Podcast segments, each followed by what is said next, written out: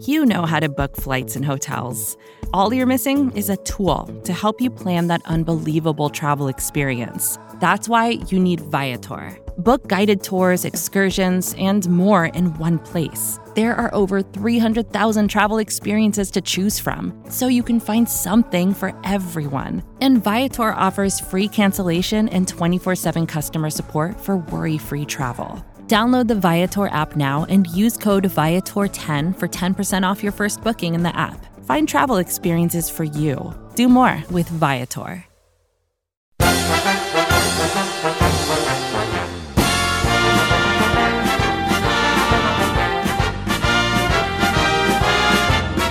That's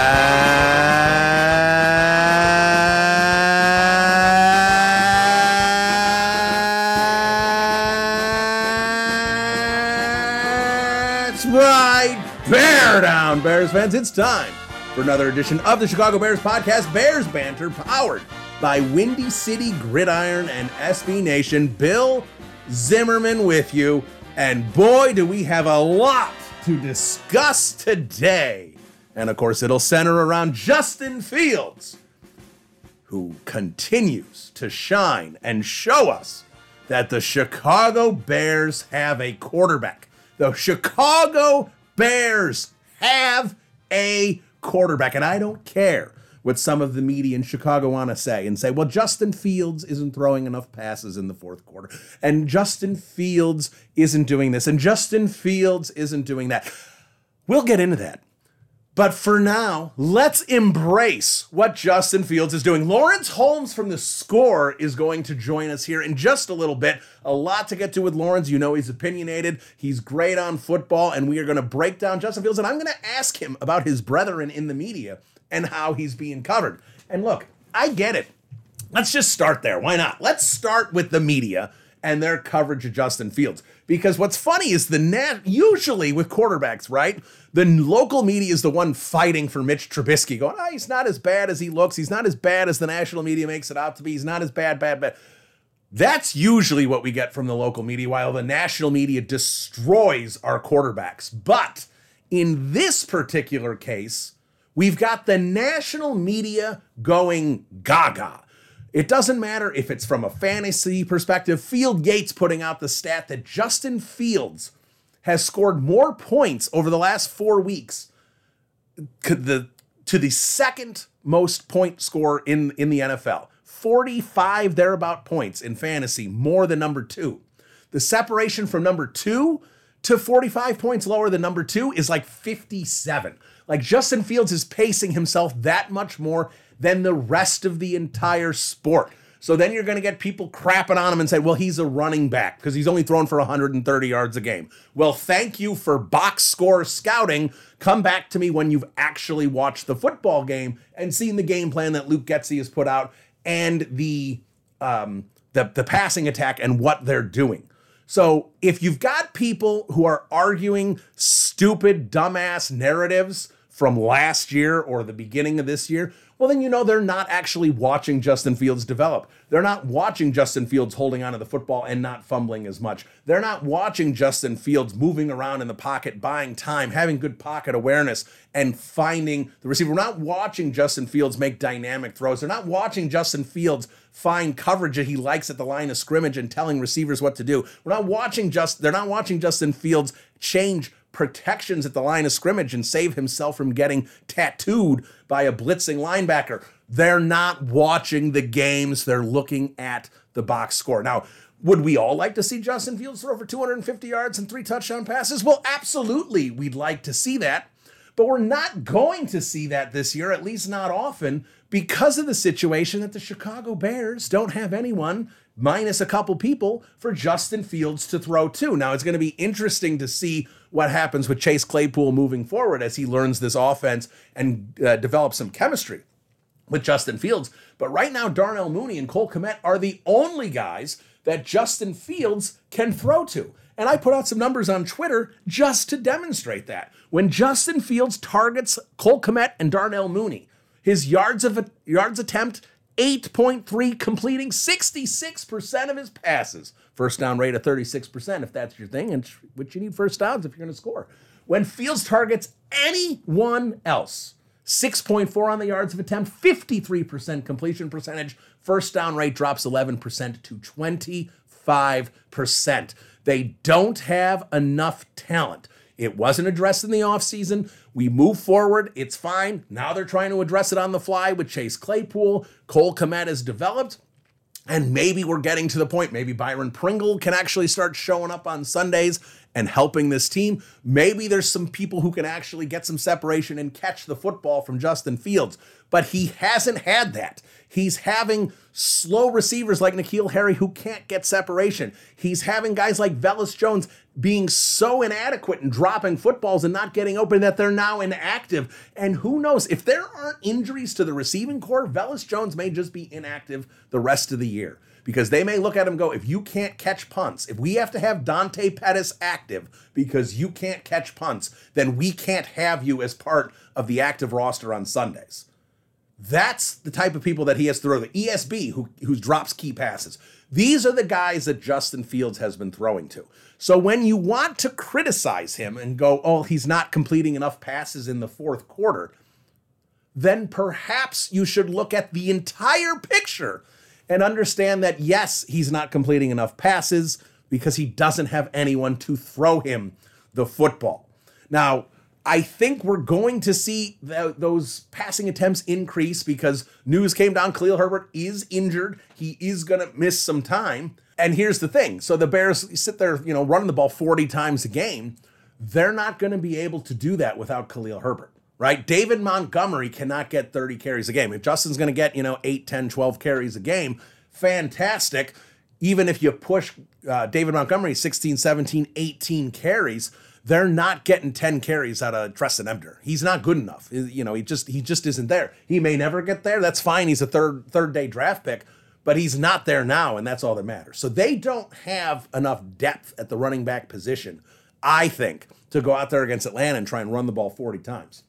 I'm not saying they're not going to have a similar approach and use Justin Fields as a weapon, but I think absolutely they're going to have to have increase in pass numbers without Khalil Herbert. They just don't have enough people to run the football. So I think we're going to see the passing uh, attempts go up and we'll get a better idea of where Fields is. Again, and getting a better idea where Fields is in the passing game isn't necessarily going to be reflected in the stats. It might be, but we need to see is he making the right decisions? Are balls getting dropped? You know, what, what exactly is going into it? You need to look at the whole picture. And I talked to someone in the national media today who's like, slow down with Justin Fields and, and basically gave me box score numbers. I go, all right, you're not watching the Bears games. And that's fine. You got to watch 15 games a weekend. You're not paying attention to the Bears who have a losing record. Fine. But don't sit there and tell me what I need to know about Justin Fields because you don't know, because you're not watching the games. And I'm watching the games twice a week. So don't tell me what's going on with Justin Fields and, and basically say he's just a running back because he's not a running back. And what's interesting is if you talk to guys in the NFL, and we're seeing the quotes now, who played Ohio State when Fields was there, they're sitting there going, he was this fast at Ohio State. He, he didn't run like this at all. Like they, they, this is a different player than they're seeing. And this is fun and this is dynamic. And I'm not sure why. And there's Bears fans too that are not embracing this. Just embrace it. This team is bad. They don't have enough talent. Their defense is awful. They've got a few players in the secondary, but they still don't have enough cornerbacks. They've got two, they need three. Uh, and that's if you include Gordon as two. I do. I think there's enough potential there in, at the nickel position, but you know they're not getting enough out of the cornerback position. They have no linebackers now. Jack Sanborn, you know that's that's fun. Let's see if that continues, and maybe he can be you know part of the team moving forward. I don't know if you just rely on him and just give him the Mike position next year, but it'll be interesting to see what they think Sanborn is moving forward. And the front four, Justin Jones has looked pretty good the last couple weeks to me. But other than that, you need you need new edges. You need a three tech. You know, as a strong, you need you, you need every you need a redo in the front four. You need linebackers. You probably have the worst front seven in the NFL. So you're going to need a lot of help defensively. Offensively, you need offensive. Like, like there's not enough talent on this team. Ryan Poles is flipping the roster, and when you flip the roster, you're going to have a lot of bad players, and that's what the Bears have right now. So sitting there blaming Justin Fields because his receivers are dropping balls, his offensive line isn't blocking enough, and his defense can't stop anybody seems like a completely misguided and stupid way to analyze football games. But if that's what you want to do, you go ahead. Me personally, I'm going to sit back and I'm going to go, you know, I tweeted the day of the draft that I think Justin Fields will be the best Bears quarterback in the last 70 years, meaning Sid Luckman is at no worse the only quarterback that is going to be better than Justin Fields. And obviously, I, you know, look, you compare ears, we can go into the whole history of the NFL thing. But what Sid Luckman did compared to his peers and how good he was is what I'm talking about. Justin Fields will be no worse than below Sid Luckman. He will be a better quarterback overall than what Jay Cutler was, than what Jim McMahon was, than what Mitch Trubisky was, than what Bill Wade was, Ed Brown. It doesn't matter. He will be better than all of them. And I have a feeling now he may be something special that we've never seen. Not never seen in Chicago, never seen. Like you're desperately seeing analysts look for who is the comp for Justin Fields? Who is the guy that we can compare him to? And of course, Lamar Jackson is the easy answer, right? Because that's what the, the the Greg Roman offense, and it's a little, we're seeing some aspects of that here with Justin. That's the easy answer, but that's not the right answer as far as I'm concerned. The answer to me about what Justin Fields can be as the comp, and you got to be a little bit older to appreciate this, is 1990 Randall Cunningham. 1990 Randall Cunningham was not appreciated in 1990 because 1990 the quarterbacks that we were looking at were Joe Montana and Dan Marino and Boomer Esiason and guys that sat in the pocket. And you know there look just let's be frank there weren't a lot of black quarterbacks. There weren't a lot of crazy athletic quarterbacks black or white it doesn't matter. Could John Elway get some yards? Sure. Could Fran Tarkenton scramble around in the 70s sure. Bobby Douglass of the Bears horrible quarterback but could he run around Absolutely. But there weren't quarterbacks playing the position who were at this level of athleticism because the thought process back then, very antiquated as we know, is that athletes like Justin Fields shouldn't play quarterback. If they're going to play offense, they should be a receiver. They should be a running back. They should play on the defensive side of the football. The quarterback is just the guy who sits there, decides what to do with the football, and throws it.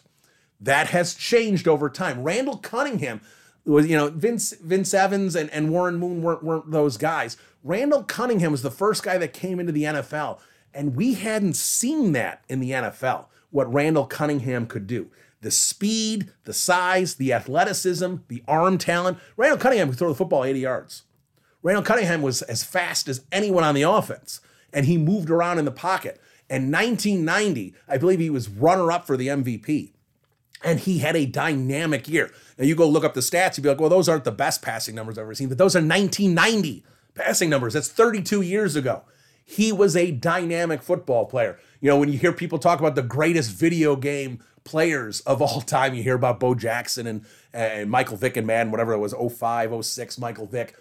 Randall Cunningham in those old video games uh, you know the you know uh, Joe Montana football and and the early Mad stuff. That that guy, I think they always call it Philly QB twelve. He's one of those guys. He's unstoppable. He was at that level. You couldn't do anything to stop him. Now they didn't have enough talent around him. There were reasons the Eagles didn't win, but Justin Fields can be that guy, but be him every year. There is no comparison to what Justin Fields can be. He is strong. He can plow people over. You don't want your quarterback plowing people over all the time, but Josh Allen runs around like a fullback. Justin Fields, a big guy as well. He trucked a, a, def, a, a defender this last weekend and put him out, put him out of the game, concussion. So not only is Fields explosively fast, where you can't catch him from behind. Not only is Fields huge, but Fields is smart. He's learning the game of football. He has a great arm. Those deep balls are things of beauty with him. There's so much to be excited about. And you want to sit there and break down Justin Fields' performance and say, this was great, this was great, this was great, but the pick six was a terrible decision. Yes, you can do that. You can be objective. But to sit here and we're still seeing it. This is gimmicky. He's a running back. He can't throw the football. He's not throwing enough in the fourth quarter. He's making mistakes. Of course, he's going to make mistakes. He, he's what, played 20, 21 games in the NFL? Of course he's going to make mistakes. But why they're sitting there and dwelling on it is just mind boggling to me. Now, in terms of the, the, the rest of this team, this is what, you know, in the game against Detroit itself, look, the game was frustrating. And, and how many times do I have to tell you in this podcast I cheer for wins? And I get Tank lost. They're three and seven. I think they're now the sixth or seventh pick in the draft right now. And now they're flirting with guys like Jalen Carter and Will Anderson that this defense desperately needs. So, yeah, our loss is good for this team, sure, but our loss is that way good for this team where you blow a fourth quarter lead, you're you're being undisciplined, making some bad decisions, penalties. I don't think that's helpful in any regard, especially against a division rival who's bad. You know, it's not like you blew the game against the Minnesota Vikings who's 8 and 1 you blew the game against the Detroit Lions. And I understand that Bears fans the last couple weeks want to complain about the refs. And the refs haven't been good. Chase Claypool, pass interference against the Dolphins, that was a terrible no call. You know, even against the Packers earlier in the year when Fields got in and they called him short and they turned the ball over on downs. Bad call. Bad call. Eddie Jackson, ghost call, cost the Bears an interception. And yes, you can make the argument that that cost the Bears the game. They would have had the ball back who knows? They could have, you know, potentially drained some of the clock and, and, and maybe things would have been differently. But here's what I'll say. And, and I say this a lot and I'm going to say it again. Let's look at this Minnesota Vikings Buffalo Bills game. And there's two things that happen that you got you got to talk about. One, when Dalvin Cook lost 3 yards in overtime, Buffalo had 12 men on the field.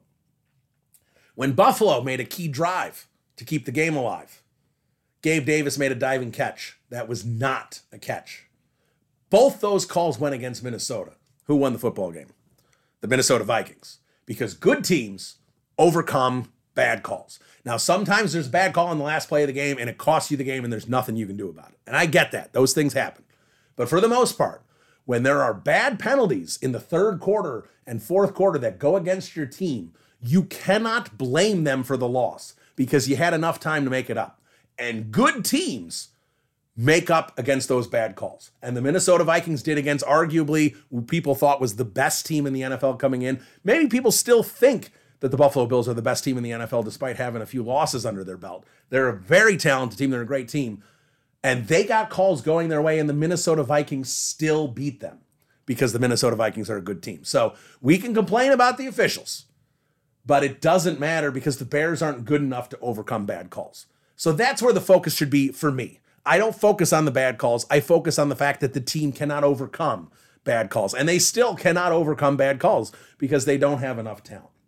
Now, while they don't have enough talent and they search for who's going to be a part of this roster moving forward, you sit there defensively and, and you can check off the names Gordon and Brisker and Johnson and Jackson. And, you know, Justin Jones is going to be around next year, maybe as a rotational player. Maybe he's still starting four up front. And then you get to like Jack Sanborn and sit there and go, what is the deal with Jack Sanborn? It's fascinating to me what's going on with Jack Sanborn. That was a dynamic game he played. He was, you know, he was the talk of Good Morning Football. Peter Schrager going nuts about Jack Sanborn. Now, this is a UDFA who is finally getting an opportunity and he's flashing. And he flashed in the preseason. He was a good player at Wisconsin. This is a good football player. You know what Jack Sanborn is, to use those cliches, he's a football player, right? Like John Madden would say, oh, Jack Sanborn, he's a football player. Like that's, and, and he's just, he's got instincts. He knows where he's supposed to be. He knows where the ball's going. He puts himself in a position to make the play because he can read an offense and know what's going on. You can't undervalue you, you can't overvalue that. That that is those are great attributes to have. So when you sit there and go, well, he was an undrafted free agent because he's not fast or he's not this or he's not that, he doesn't have the traits. You know, you, you hear all that stuff. That may not matter with Jack Sanborn. Now, this may just be fun, right? This may just be Jack Sanborn's flashing for a few weeks and he's going to wind up being a backup linebacker and a special teams player. That may be what's happening because we know Detroit's not a good football team and, and, and he beat up a, a bad football team. We get that.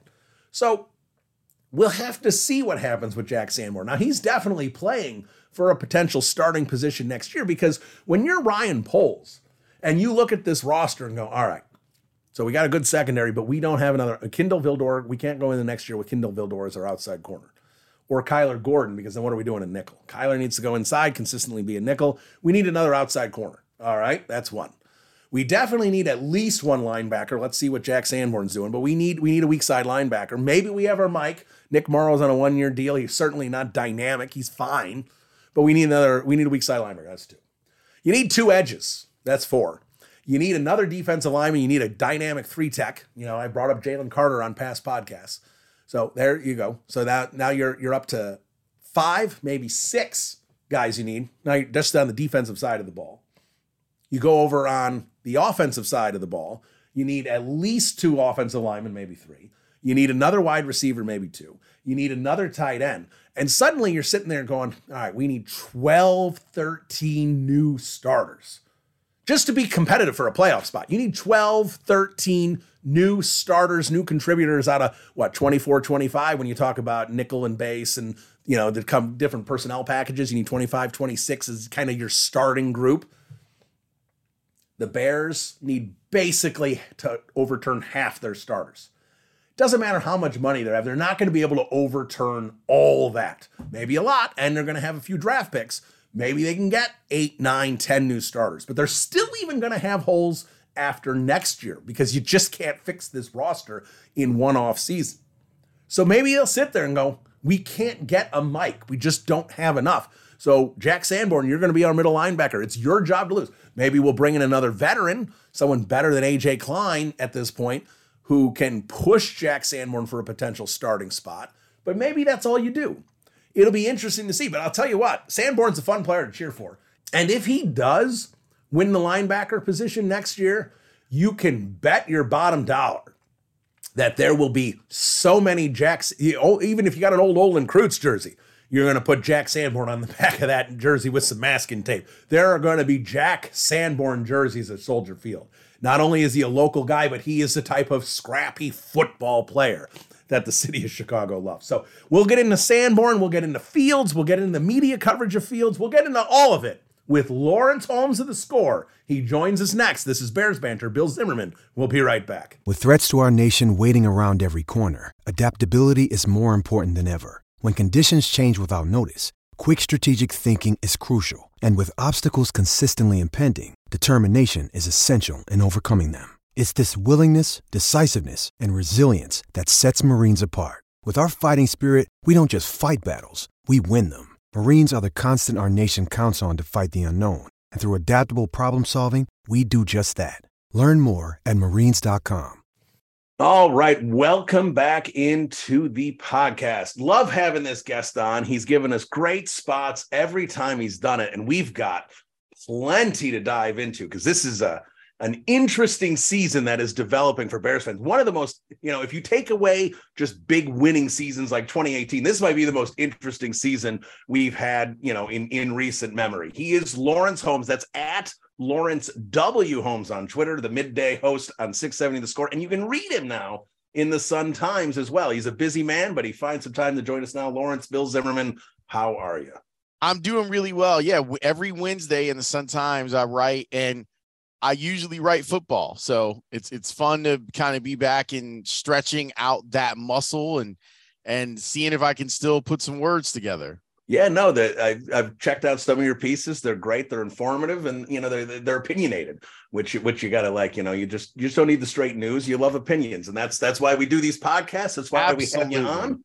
And um, you know, let's dive into this Detroit game. And and you know, I've I've heard some of your takes that you've had throughout this season. I want to kind of get into those as well. But this Detroit game, look, it's tough. I know everyone can sit there and go, you know, tank win. It's great because you know Bears aren't making the playoffs, and and I get uh, you know Jalen Carter and people like that are, are looking pretty good at the top of the draft, but when you lose a game like that, it's it's difficult one to swallow, especially to a bad division rival like Detroit. So, kind of, what was your reaction there? You know, at about uh, three thirty uh, Central Time on Sunday.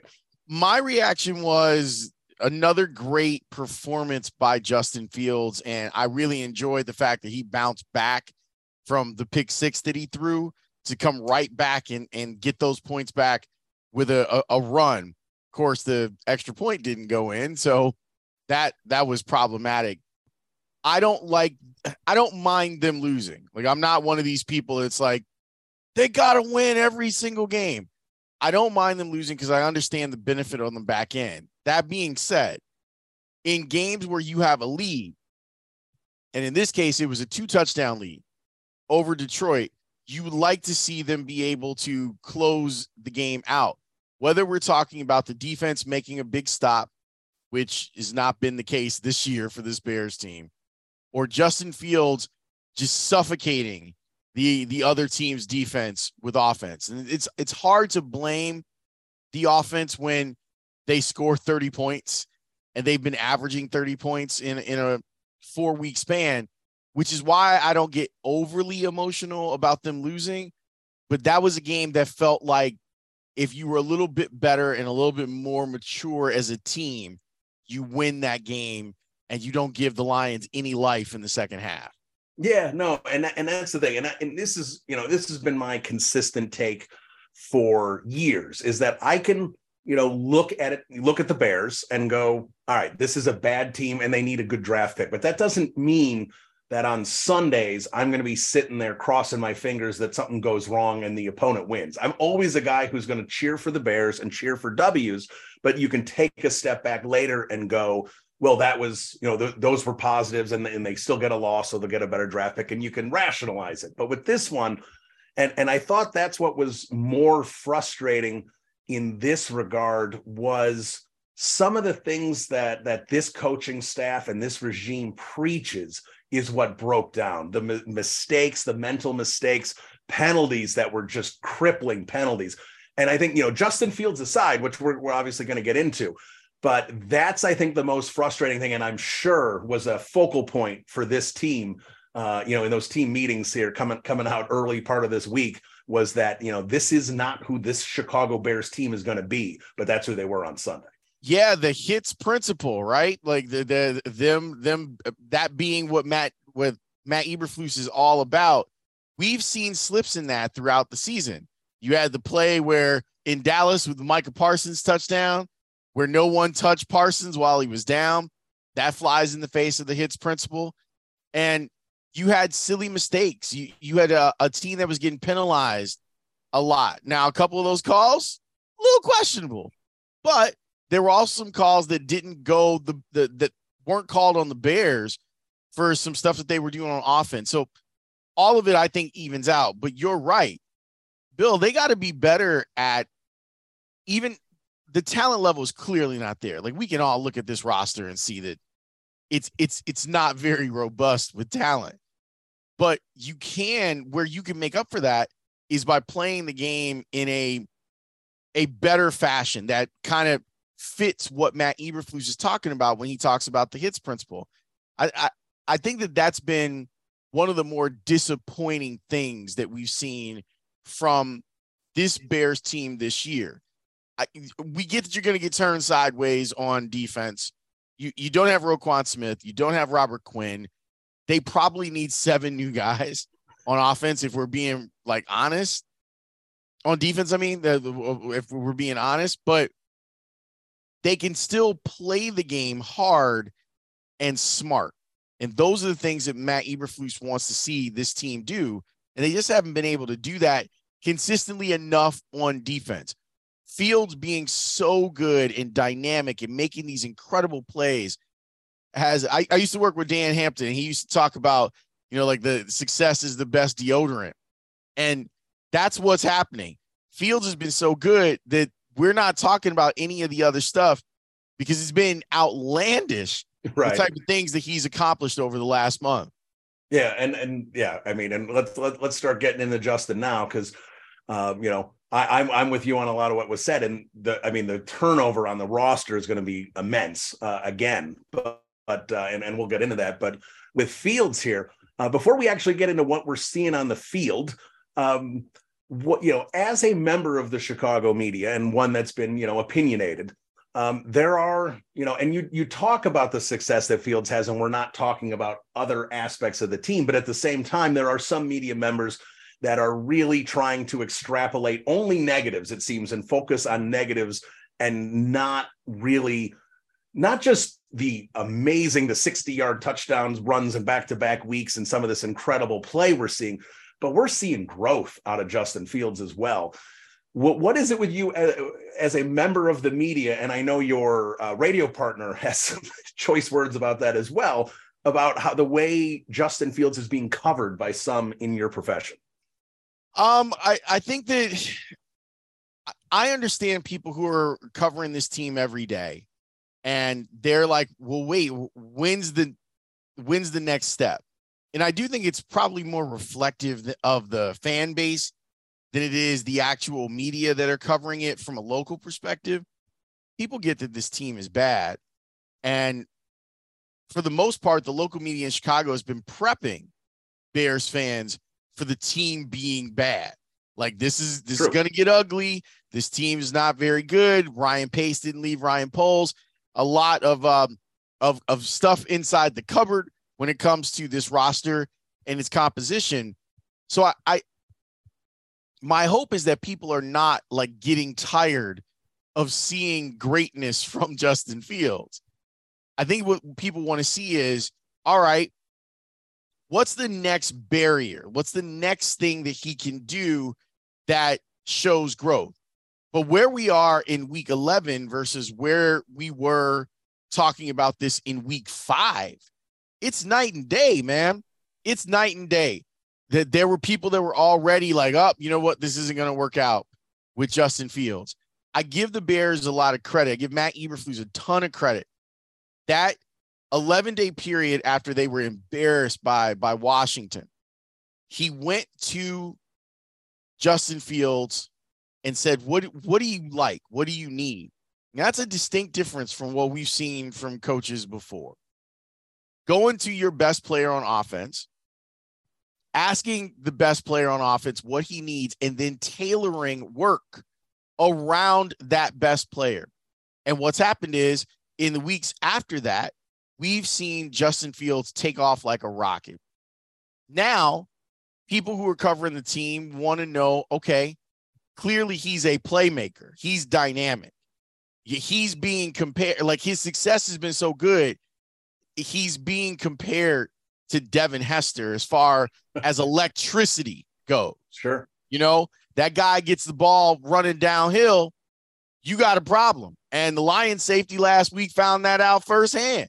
He tried to step up against Justin Fields at the goal line and got trucked. And you know, concussed. like and, and and taken out of the game. So I think that people want to get to the next part of it, and there is a little bit of a rush. And I think, Bill, honestly, like I think it has to do with the fact that the team itself is so bad that you're trying to to get to the next thing and figure out what, what else can he do. Now, I, I personally would like to see him be able to convert all of this success that the Bears are having in their run game to a more consistent pass game. I still don't, even though he he's thrown the ball well. Like if you look at the the statistics and you see like his passer rating over the last month, it's good. He has been throwing for touchdowns. They have done stuff with Cole Kmet and made him a real factor in this offense. But it's I would love to see in this game against Atlanta them throw the ball 35 times. I'd love to see it. I'd love for them to be like, look, Justin, go do your thing through the air this time. Don't worry about if you make a mistake. Don't worry about if you throw an interception. We want to win the game, but we want to win the game with you throwing us to a win. Atlanta's defense seems like it's the perfect host for for that to be something that you try more of. So I think there's a little bit of impatience because it's the only real good thing about what Bears football has been this season. Yeah, I know, and I, I hear that. I, I, hear, and you know what you're saying about passing more with the against Atlanta. That may happen. I mean, Khalil Herbert just just came down recently. Is going to IR, and you're not going to be able to give David Montgomery 30 carries. So uh, maybe they, you know, Ebner's probably not it. So they, you know, they may rely on the passing game. But what what I want to say about the passing game, and and I, I put these stats together uh, yesterday on Monday, was that you know you talked about the dearth of talent on this team, and, and it is in, in several spots, including in certain spots of the offense. So I looked at numbers, and these are season long numbers. This is not, you know, recently since Fields has exploded. Right. When Fields targets Kmet and Mooney, his yards of, per attempt is 8.3, Woo! completing 66% of his passes and a first down rate of 36%. Okay. When he targets anyone else, yards attempt drops to 6.4. Oh my God. Completion rate 53%, first down rate 25%. I mean, it is a stark difference. Obviously, Claypool's barely, you know, scratched the surface here, and you know, with with with um, how many plays he's had with with Fields. But when you talk about, you know, and and I know you talked about this a few weeks ago. I talked about it in the offseason about trying to surround a young quarterback like Fields with talent because you know he, you know, he needs that assistance as he learns and develops. And Poles chose not to do that, other than the third round rookie who's now inactive on game days and you know some you know pick at the corners with a Byron Pringle signing or trading for for N'Keal Harry things like that and, and didn't have enough sur- surrounding him and you see you know Kmet who's coming into his own some here and we know Mooney can be a player you see how much better he is when he looks their direction so you know, you, you, you sit there and people say, well, he's not throwing well in the fourth quarter, and this and, that, and the pick six was terrible, which we're all going to agree that pick six was a terrible decision and a terrible throw by a second year quarterback. It's, it's going to happen. But if they can get some talent around him, and I know they're going to have good draft picks next year, and I know they've got gobs of money, so I assume this is going to happen. If you infuse talent into this offense, I think the passing attack that that you know a lot of the media wants to see and, and is the one thing that may still be lacking on the play calling from Getsy is going to get there if they can get this talent around him, which just isn't there. Right. Like, and that's kind of the hard part in the evaluation process. Can you even really understand what he is if there are upgrades at receiver and upgrades on the offensive line? That was my concern before he went on this run of great games. And and he's shown that he can be a difference maker uh, in, in games. Now, I, I, wonder is is he uh, evolving as a passer? That that's like the big question. And can you really get a sense of it if he is thrown to Equanimeous St. Brown or Ihmir Smith-Marsette, who was cut a couple weeks ago after some awful play, uh, especially in that Minnesota game Minnesota, game. yeah. Oh, oh, that was rough. That was real rough. how how do you go about getting Fields where he needs to be as a passer? That's the next frontier, I think, for for this front office and this coaching staff. Yeah, and and you know it's gonna it's gonna start with talent. Um, and because that's the thing. I mean, you see you're seeing growth, right? You know, uh, Dan Orlovsky pointed out, which I thought was good because what we've seen during this run with Fields is he's only fumbled, you know, once compared to the amount of fumbles he's had before. And well, Orlovsky point. Well, wait, wait. He's only lost one. He's actually fumbled a little bit, and they've had some good fumble luck. Like, uh, what game was it? Uh, wasn't Miami? It's the game before Miami. I think he fumbled in the game four times. Four. T- I mean, one of them though was a pitch to Montgomery, and Montgomery right. dropped it, but Fields gets credit for the fumble there. Right, but I mean, like even that is. It, I wonder if that can if that sustains itself. He but he's such a good ball carrier. I understand the point that you're making. Yeah, and and but like Orlovsky pointed out, like Fields when he was moving around in the pocket looking for someone buying time, weaving in and out of defenders, two hands on the football. Like he's got more ball awareness in terms of you know making sure it's secure, making sure it's not you know being held out there like a loaf of bread. And you know that has reflected well you know making calls at the line and seeing he's going to have mooney one-on-one and saying all right darnell go route and i'm going to hit you and it you know it, it didn't you know uh, that was two weeks ago. He didn't he didn't complete it. He overthrew him just a touch. But those are the type of things reading seeing when he's got advantages against the defense that's where I'm seeing growth as a as a passer. And you know, when St. Brown drops a ball, you know, on fourth down when he's trying to bring the ball down the field, and people say, "Well, Justin Fields couldn't get it done in the fourth quarter." I said, "Well, Justin Fields didn't get it done, or the offense didn't get it done. There are two distinct differences."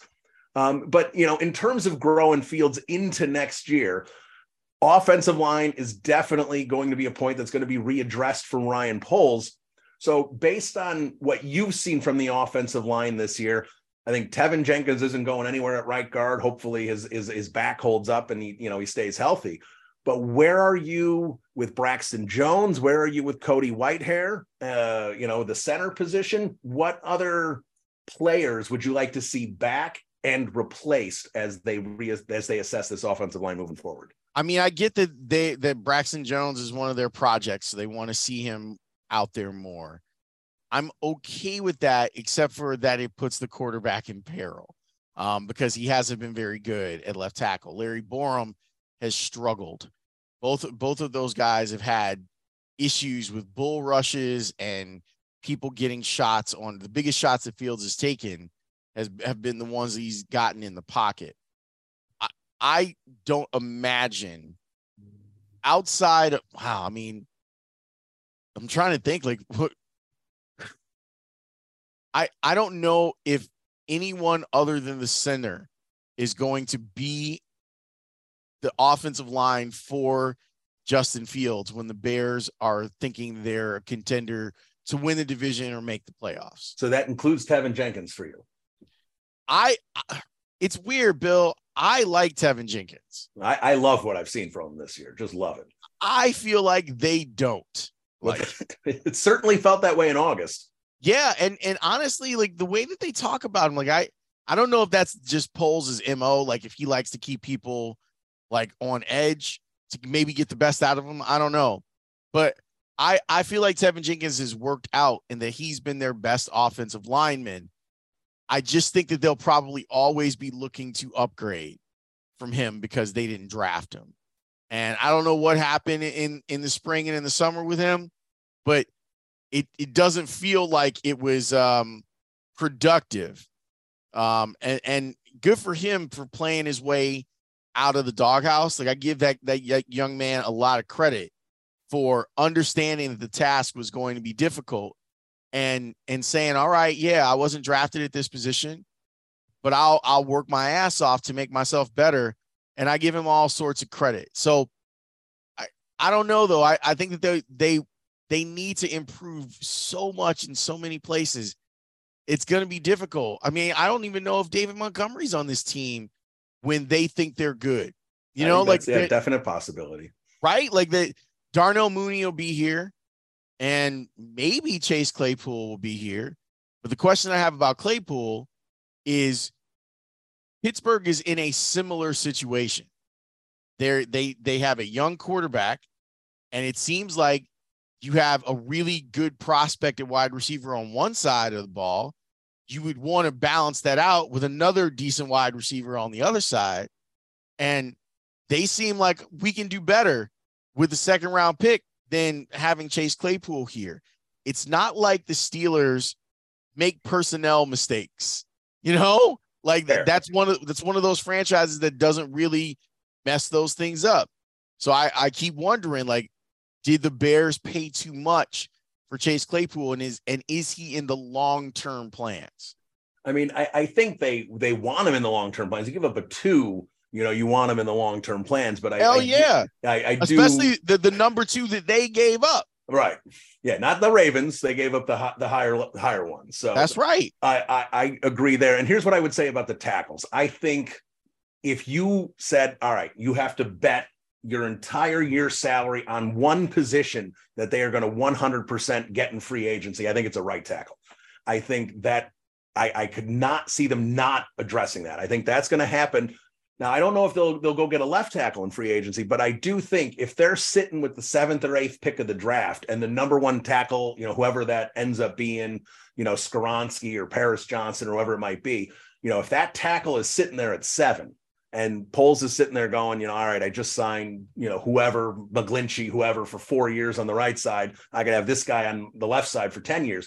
I don't think Braxton Jones is going to stop them from that decision. But they I don't know if they're going to actively look to replace him, but if the opportunity presents itself, I think they would. I I think that they should considering their amount of money that they have with the cap and the draft capital they have, it would be um, a dereliction of duty if they don't look to at least bring in legitimate competition at left tackle.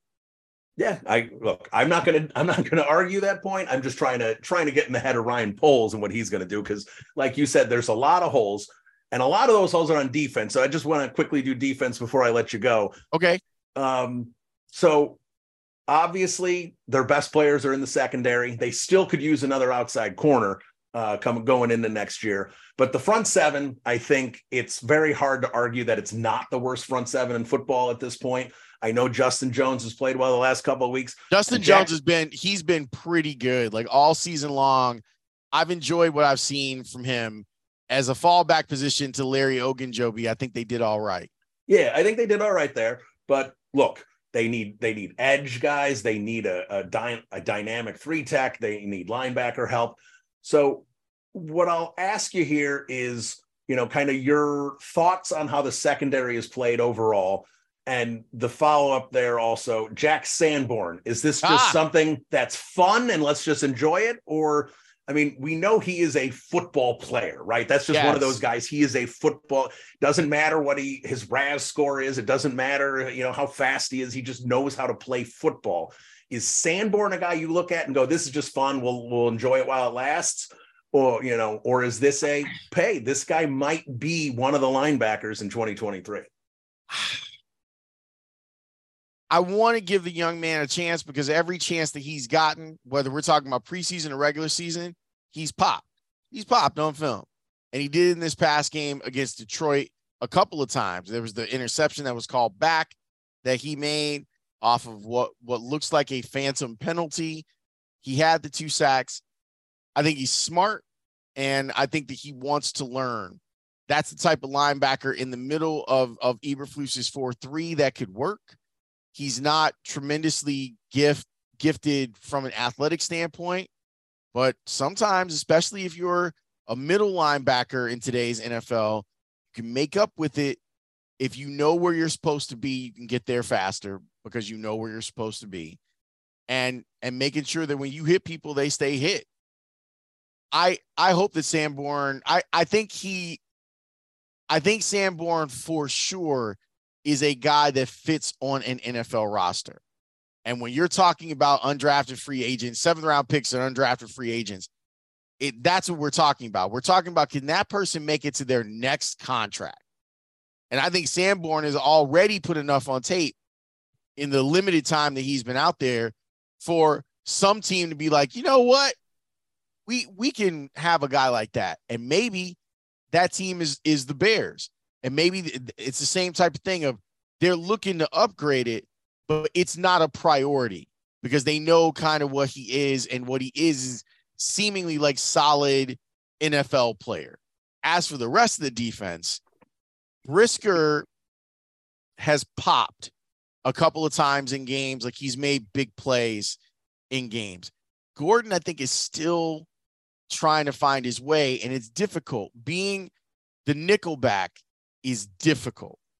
Um, they ask you to do so much, and these offenses are running a lot of 11 personnel. You're being run ragged. Like people are getting smart about, oh, well, I'll just put my best receiver in the slot and I'll take advantage of the mismatch that is there. But Gordon's been like he's been okay.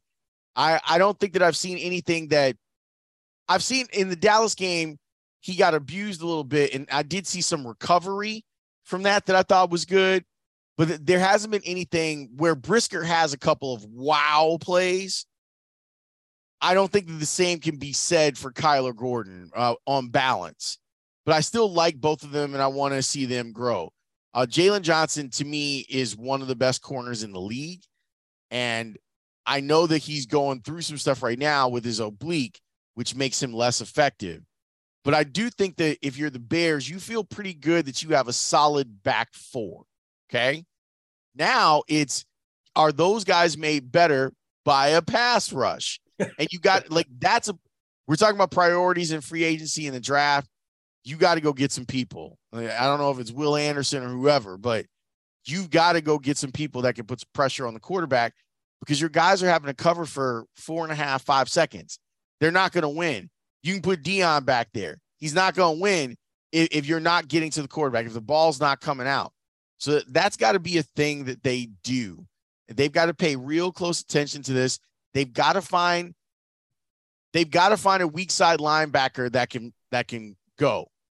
And I personally wasn't a big fan of the trade of, of Roquan Smith.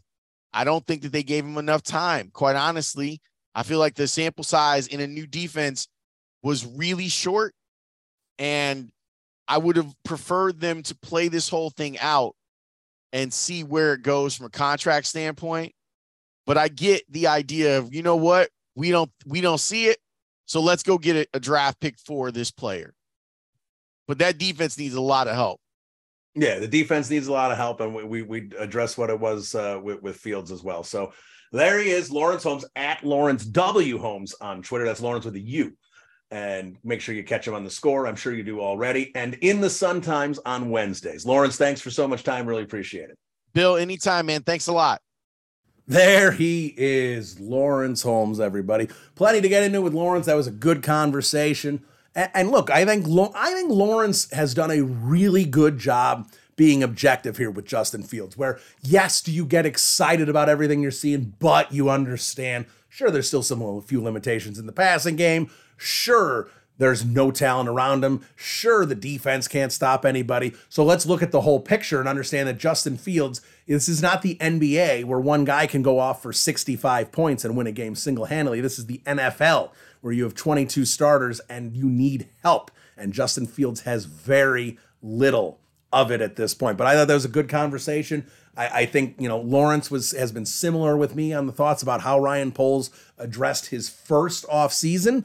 But again, you move past that. This is the roster that was dealt. This is what Justin Fields is doing with said roster. So you analyze what's in front of you and you look at what this team needs moving forward. So I look at this game coming up against Atlanta, and Atlanta is a bad football team that is very well coached. I think Arthur Smith is getting a lot out of this team. He's getting a lot out of Marcus Mariota. This offense, you know, doesn't appear like an offense that should be putting up 30 points a game, but when you play the Chicago Bears defense, you know, Kyle Pitts and, and Drake London and, and you know, Cordarrelle Patterson even, you know, they could have big days because we know what this defense is. So with Justin Fields on offense, and in a situation where Khalil Herbert is on IR and he's going to miss the next few games at a minimum, what are they going to do at you know with Justin Fields at this point? I think it's a fascinating thing. Are you still going to try and stick with the same offense even though you don't have Khalil Herbert? Or are you going to tweak things a little bit and let Justin Fields throw the ball? Look, he's throwing the ball basically 20 times a game. Are you going to basically turn Khalil Herbert's runs into Justin Fields' passes? Are you going to get Chase Claypool out there a little bit more? What is going to happen there? You know, that this Chicago Bears team, if Justin Fields plays like this the rest of the year, you can't sit here and go, this team's going to go 3 and 14. I just, they're going to find some wins somewhere. Atlanta is definitely one of those wins. The Jets, I think, I know the Jets are playing well, but the Jets, I think, is winnable because that Jets team is all about the defense. And if Justin Fields can, can beat that defense, then that's going to open thing, games up there. Obviously, they got another game with Detroit. I don't care if it's in Detroit. We know Detroit's beatable. So they're going to find one, two, maybe three more wins. I don't think they're going to go on a, a, run. I don't think they're going to end up going eight, nine, nine, and eight kind of a thing. There, I don't see that happening. But can this team go five and twelve? You know, six and eleven? Yeah, absolutely. I think they're going to find some wins, and I think Atlanta is a possibility. Now, based on the fact that how poorly this defense has played, and uh, you know, unfortunately, how undisciplined this team looked last week against Detroit.